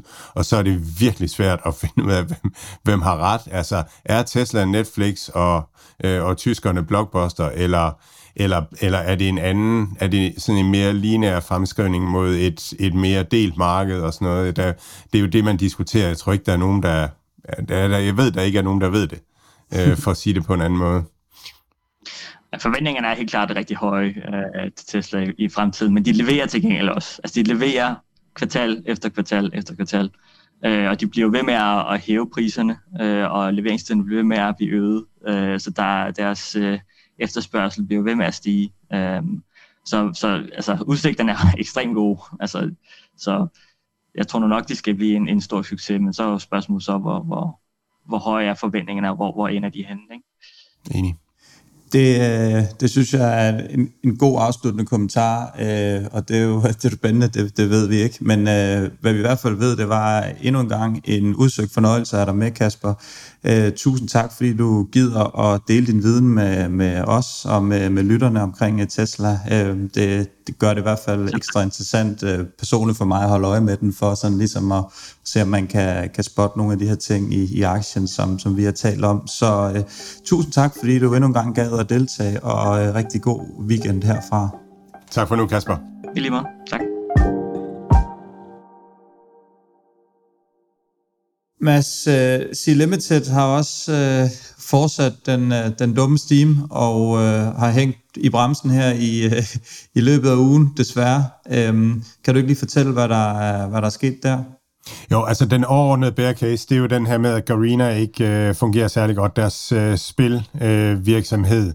Øh, øh, og det man har kigget på, og, og bear casen har været, at øh, antal daglige aktive brugere er, er faldende i, øh, i Free Fire-spillet. Øh, hvis man så tager og lægger det nye Free Fire Max på, øh, som er er deres øh, nye version af Free Fire. Det er sådan det, der har gjort Free Fire til en succes, eller i hvert fald en del af det, i forhold til, øh, til Fortnite for eksempel. Det er, at Free Fire har kunne, spille, øh, kunne afvikles på stort set enhver smartphone i hele verden. Øhm, den indstiller sig automatisk til, hvad, hvad specs er på, på den telefon, der bliver spillet på. Så den har, den har kunne, øh, kunne spilles godt i, i, øhm, i, i, i dele af verden, som, hvor, hvor der ikke er så dyre iPhones som, som i andre dele af verden. Så derfor har Free Fire generelt klaret sig godt i Latinamerika, Sydøstasien, Asien, Afrika, Indien, øh, Pakistan, øh, sådan nogle steder. Så har man så lavet øh, den her lidt, lidt større version, som hedder Free Fire Max, som øh, klarer sig, som, som kan som kræver lidt mere, at telefonen den skal afvikles på. Øhm, og det, den, den har klaret sig godt på det analyseprogram, jeg bruger, det alternative dataprogram, jeg bruger, der har Free Fire sådan en, en base omkring 2 millioner dollars øh, om dagen i, øh, i indtjening på, øh, på Android. Og samtidig spiker den op, når der er en kampagne eller sådan et eller andet, men det, det der, den sådan har lagt sig stabilt. Så den er gået fra at sådan være stigende til at være mere stabil nu. Men når man så tager og lægger Free Fire Max oveni, den ligger på omkring 500.000 øh, dollars om dagen, øh, jamen så, så, så kommer vi faktisk op på 2,5, og så ser det egentlig helt godt ud igen. Så, øh, så det ser ud som om, at, at rygterne om, at Garena er øh, eller at Free Fire er, er ved at være over toppen, at, at dem, de måske ikke holder helt vand. Og slet ikke, når man kigger på indtjeningen. så, så, øh, så ser det stadigvæk øh, solidt ud. Øh, nej, det var indtjening, jeg talte om, men, men det er de daglige aktive brugere. Selvom når man lægger dem oveni, så ser det faktisk okay ud, som om der er vækst. Indtjeningen ser rigtig stærk ud, når man lægger de to sammen, som jeg lige, det var det, jeg talte om før. Så, øh, så på den måde holder det ikke helt vand. Øhm, og så, så det, der jo er sket, det er, at, at der kom nyheder ud om, at Tencent begyndte at afvikle øh, noget af deres C-limited-position. Øh, Øh, de gik fra et par 20 procent og ned på 18 procent, øh, og det, det er pænt meget, hvis man, hvis man ser ind i, at de vil afvikle hele deres øh, C-limited position. Det er virkelig mange aktier, det er virkelig store beløb, der skal akkommoderes i markedet. Og det reagerede markedet negativt på, bekymret for, om øh, om, om det her udsalg fortsætter, og også bekymret over, hvorfor Tencent er virkelig en af de virksomheder, som har formået at, at være sindssygt dygtig øh, kapitalallokator. Øh, de har for eksempel købt, øh, købt sig en stake i Lunar Bank her hjemme i Danmark, så de er, de er rigtig mange steder i verden og, og dygtige til at, at købe op, og når de sælger ud, så giver det sådan lidt genlyd, øh, fordi man bliver bekymret for, hvorfor. Jeg festnede mig meget ved, at de, de gav som årsag, at de gerne ville have penge fri til at øh, investere i, øh, i, andre, øh, i andre ting, og så også, at de gerne vil bruge pengene til sociale initiativer. Og det, det lyder lidt som det kinesiske parti, der har været ude og sagt, at, at vi mangler nogle penge til nogle sandkasser, eller, eller et eller andet, øh, i hvert fald, og at, at Tencent skulle rejse dem. Så, så, så hvor meget og hvor lidt der er i det, det ved jeg ikke. Så har Tencent været ude og uddele øh, JD.com-aktier til deres aktionærer også øh, lige inden, og, øh, og, og det vil man ikke have kunne gjort med Sea Limited-aktierne, fordi de er amerikansk noteret, så dem kan man ikke uddele til aktionærerne i, øh, i Hongkong. Øh, så på den måde... Øh, på den måde kunne man ikke gøre det samme i hvert fald, hvis man havde ville gøre det. Men spekula- spekulationerne er, er mange omkring dem. Og igen, altså når man er privat investor og sådan nogle ting, man har ikke en chance for at, at følge med i det her, og man har ikke en chance for at bedømme, hvad det betyder og så videre. Om, om tigerne derude i verden, de har vidst, hvad der foregik for inden og sådan noget, det kan man kun gætte på. Men, men jeg tror, den eneste måde at sikre sig på ikke at blive kørt over som privat investor, det er bare ja, igen, sorry to say, at være, være lang, så lang tid, at virksomheden ser ud til at performe godt, øh, og, så, og så tage det, det sure med det søde, øh, lige så stille. så øh, ja, så, så det, er, det er mit take på det, at virksomheden fungerer fint, men at, at der er noget uro og nogle bekymringer omkring nogle ting, som er svære at bedømme. Jeg, jeg købte, jeg købte noget lidt op i, i C-Limited på den her nyhed. Øh, jeg troede, det, det værste var at øh, ligesom var den her klassiske overreaktion, som der, som der typisk kommer især i de her øh, markeder, hvor, hvor priserne er høje. Kommer der en lidt dårlig nyhed, så plejer det sådan en instant reaktion at være, være lidt, lidt voldsommere, end, end det så egentlig er i løbet af dagen ret, så det gjorde det ikke. Øhm, og det er, jo, det er jo den magt, jeg har på tingene, at når jeg går ind i noget, så kan jeg bare trække det lige 15% længere ned. Øh, så, øh, så, vi, øh, så, så, så vi kørte ned igen, men, øh, men 206 købte jeg, øh, købte jeg op i igen. Øh, og øh, ja, det har jo så heller ikke været smart indtil videre. Men, men ja, Sea Limited, den holder jeg i, i hvert fald i et godt stykke tid nu, så, så på den måde er det ikke nogen katastrofe. Det kan godt være lige så overkrydderen af på et tidspunkt, hvis den, hvis den bouncer tilbage. Sådan helt anekdotisk, så, så har jeg hørt ude fra Bangkok lige nu, at at det hele det er Grab og så, øh, og så Shopee øh, i øjeblikket. Og det betyder, at Delivery Hero, øh, øh, Food Panda, har mistet øh, markedsandel i, øh, i Bangkok. Men det er jo, det er jo super anekdotisk. Øh, og, men det er interessant, at, at, at Shopees øh, delivery-folk, de er, de er, altså, at de klarer sig godt og, og er på, på fremmarsch i den grad. Jeg bruger i hvert fald, øh, jeg har i hvert fald øget, øh, hjulpet til at øge øh, Delivery Heroes omsætning, selvom jeg ikke ejer aktien PC, fordi jeg kører rimelig meget talabat i øjeblikket i, i, her i Dubai. Det fungerer rigtig fornemt, så øh, der, der, bliver, der bliver flittigt handlet ind der, så, øh, så det kan godt være, at de har mistet et par, øh, par kunder ud i Thailand, men øh, jeg har i hvert fald også øh, skudt lidt ind. det er virkelig anekdotisk nu. ja, nu er vi helt, nu er vi, helt, nu er vi helt ned og tælle, nu er helt ned og tælle øh, de enkelte diams. Øhm, Mads, lige her til sidst, hvad hedder det nu? Øh, jeg, jeg synes, det var et uh, interessant. Uh, vi læser jo uh, jeres, jeres opslag og, og kommenterer også en gang imellem på, på vores Facebook og, og Twitter-profil. Jeg faldt over et uh, interessant uh, opslag på Facebook. Um, og det var sådan omkring det her med, at vi tit har nogle gæster med, som har samme holdninger til, uh, til vores aktier, øh, som vi har. Øhm, og det var sådan, det fik jeg lige lyst til at knytte et par, par kommentarer til, så, så lad os lige prøve at tage det en gang. Jeg, jeg vil egentlig faktisk lige indledningsvis sige, at vi to, vi, vi er jo faktisk ret forskellige med vores øh, investeringsstrategi. Altså de basale principper er vi jo selvfølgelig enige om, og det er jo også lidt det, der er universelt, og det er egentlig også lidt det, vi prædiker som det eneste her i programmet med at have din strategi på plads, inden du investerer, at være langsigtet, og så lade være at, øh, at panikke, når, når bølgerne går højt. Ja, præcis. Altså det her langsigtede, lad være med det der øh, frem og tilbage øh, trading. Øh, ja. Og øh, det er jo det, vi, vi har fået ud af det her program sammen, det er jo at blive inspireret af hinanden, øh, lære hinanden og lære af, af vores, øh, vores univers og lære af diverse folk, man, øh, man, man følger derude. Mads, du investerer jo meget i den her niche af forskellige, øh, hvad hedder det nu, tech, øh, mid og small cap i, i den her food delivery øh, branche primært. Øhm, og, øh, og, og det er egentlig ikke nogle aktier, jeg har specielt mange af. Det er nogle, jeg har roteret ud af for et stykke tid. Jeg har en lille smule, øh, hvad hedder det nu, øh, good food tilbage. Øhm, og de aktier, vi sådan ellers har sammen, det er jo så måske noget at sige limited og lidt opstart og sådan nogle ting. Men, men ikke så mange af de her aktier, som du virkelig gør der indenfor, har jeg. Øh, jeg har jo til gengæld sådan en del ETF'er og, og mange, øh, en del olieaktier og noget af det her blue chip.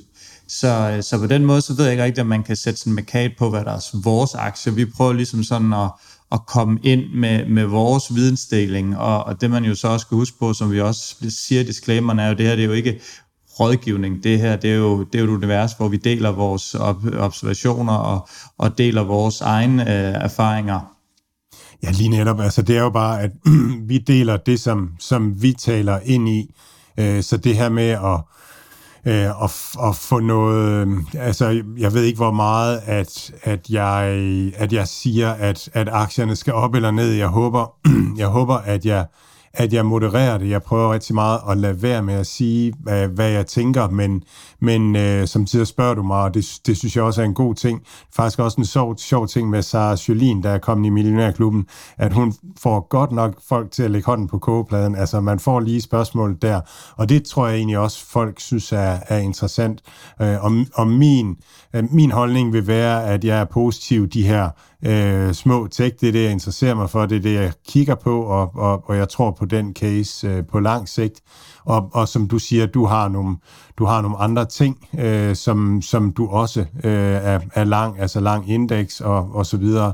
Og så det vil være det, vi, vi fortæller om, men, men øh, ja, rådgivning er det jo ikke. Øh, og det er heller ikke, det er heller ikke tænkt som en, en sådan fuldstændig pakke af, af aktie, øh, aktie, hvad skal man sige, dækning af, af aktiemarkedet, eller, eller, eller fuld dækning af det hele. Altså der vil virkelig være nogle sektorer, som, som altså hvis vi får et interview omkring tankskibmarkedet, så er det virkelig, fordi jeg ikke har kunne finde en anden, der, der gerne vil være med, eller, eller sådan et eller andet. Ikke? Også, så der er noget, som, som bare er langt fra det, vi interesserer os for. Præcis, vi prøver at invitere nogle, nogle gæster, der, der går i dybden med en virksomhed, og det betyder jo ofte, at at gæsten ligesom er lang den aktie. Det er meget sjældent, at man, øh, at man dyrker en aktie, hvor, som, som man er negativ på, mindre man selvfølgelig har shortet den. Så det der med sådan at have en, der direkte kommer ind, øh, det tror jeg måske A er, er svært at finde. Øh, og så to, så, så bliver det måske også sådan lidt præget af, at, at så bliver det sådan ikke så, så hyggeligt, som jeg så føler, det er nu, men, øh, men netop det her med, at du vil alligevel sige de samme argumenter for, at hvorfor du investerer i Good Food, som du allerede har delt her. Så hvis der kommer en gæst ind og siger, det forstår jeg ikke noget af, fordi tallene er dårlige, bla, bla, bla, bla, så vil du stadigvæk fortælle det, du fortæller her. Så mm. det vil sige, det er jo dit take på det, og så, så kan folk ligesom selv gå ud og, og prøve at scoute efter dem, som, som er negative. Og der ligger masser af artikler øh, omkring det. Så, øh, men vi er super glade for, at I, øh, I, I deler det her, og øh, ja, det er, det er perfekt at, at komme med, med idéer og, og forslag ind på og vores feedback. profil ja. og, og feedback. Så, øh, så tak for det. Øhm, Mads, klap, jeg... Klap i numsen. og en, en høj femmer. Jeg, jeg har ikke skrevet mere ned på papiret. Har du noget, du lige skal ud med, inden vi, vi lukker ned? Nej, bare en, en stille bøn øh, til, til markederne om, der for pokker, og, og kunne begynde at se det smukke i, øh, i, i de smukke aktier, som, øh, som jeg har derude. Jeg tror, altså, jeg tror, der er mange af vores lyttere, der, der deler den øh, med os. Jeg ved, øh, øh Fred Lyder fra, fra Hayden deler den øh, virkelig også. Han var ude og slå på tromme for, at, at folk skulle komme med kapital nu, fordi han så øh, det her segment af aktier som, som værende billigt og, og attraktivt. Så øh, ja, ja. Men øh, tak for i dag. Og... Ja, vi kan lige lukke af med en opdatering på markederne her klokken lidt i 20 øh, dansk tid. S&P nede 0,20, øh, DAO op 0,26 og Nasdaq nede 0,77. Så ja, det ligner desværre en, en, øh, en afslutning for ugen i rødt, men øh, ja, vi kæmper videre i næste uge. Så god weekend til alle. Præcis, ja, god weekend.